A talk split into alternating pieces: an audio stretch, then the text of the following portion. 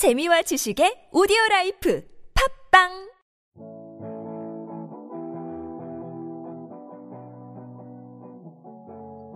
안녕하세요. 팟캐스트 외집사 주간 부동산 동향입니다. 각 지역별 아파트를 기준으로 매매 및 전월세 시세 변동과 전국적인 부동산 날씨를 살펴보도록 하겠습니다.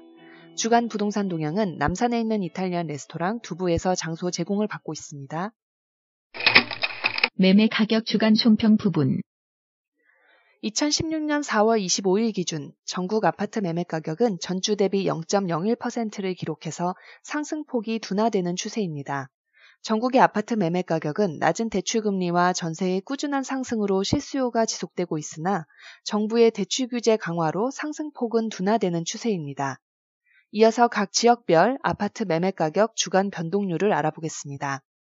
수도권 0.04%, 서울 0.05%, 강남 0.06%, 강북 0.04%, 인천 0.04%, 경기 0.03% 기록하였습니다.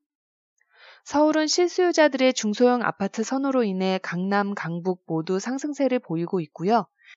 강남은 재건축 단지들의 일반 분양을 앞두고 추가 상승 기대감이 커지고 있습니다.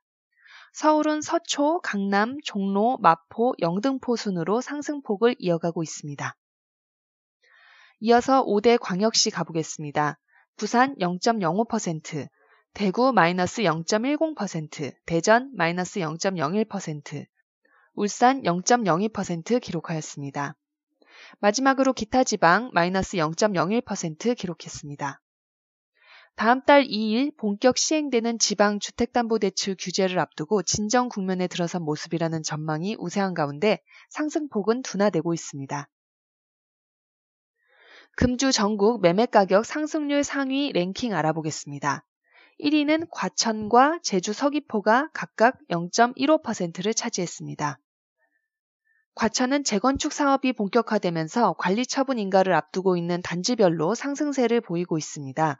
또한 재건축 이주 수요로 인해서 전셋값도 덩달아 상승 중입니다. 제주 서귀포는 중국, 일본 등 타 지역에서 유입되는 외부 투자 수요와 성산읍 신산지군의 제주 제2공항 건설 발표로 여전히 뜨거운 지역입니다. 2위는 서초구 0.14%. 서초구는 개포 재건축 단지의 분양가가 오르면서 상승세를 보이고 있습니다. 3위는 진주, 부산 연제구, 마포구, 서대문구가 각각 0.12%. 진주는 전세난의 영향으로 실수요자들의 내 집 마련 분위기가 확산돼서 이번 주 3위를 차지했고요. 부산은 재건축 재개발 정비 사업의 여파와 아파트 분양시장 열기로 14년 만에 최대 공급을 이루고 있는 가운데 부산 연제구가 견고한 상승세를 보이고 있습니다. 마포구와 서대문구는 교통이 좋은 입지와 수요 대비 공급 부족 현상으로 실수요자의 매매 전환이 이어지면서 상승세를 보이고 있습니다. 전세 가격 주간 총평 부분 2016년 4월 25일 기준 전국 아파트 전세 가격은 장기 상승세를 이어가고 있는데요. 전국 평균은 전주 대비 0.03%를 유지하였고 서울 수도권 역시 장기간 상승을 이어가고 있는 모습입니다. 전국의 아파트 전세 가격은 은행 예금의 저금리로 인한 임대인의 월세 선호가 심화되었으며 수요 대비 전세 물량 부족 현상이 지속되며 장기간 상승하였습니다. 이어서 각 지역별 아파트 전세 가격 주간 변동률을 알아보겠습니다. 수도권 0.05%, 서울 0.04%, 강남 0.02%, 강북 0.06%, 인천 0.03%, 경기 0.05% 기록하였습니다. 전세 가격은 서울과 인천이 상승세를 주도하는 가운데 재건축 이주 수요로 당분간 소폭 오름세를 유지할 전망입니다. 서울은 종로, 마포, 서대문, 동작, 중랑 순으로 상승세를 이어가고 있는데요. 종로는 도심으로 출퇴근하는 직장인과 신혼부부 수요가 꾸준히 늘고 있고요. 마포는 기존 전세 아파트의 재계약 증가와 보증부 월세 전환으로 인해 매물이 나오지 않으면서 꾸준히 전세가가 상승하고 있는 지역입니다. 이어서 5대 광역시 가보겠습니다. 먼저 부산 0.06%, 대구 마이너스 0.09%, 광주 0.01%, 대전 0.03%, 울산 0.02% 기록했습니다. 마지막으로 기타 지방 0.01% 기록하였습니다.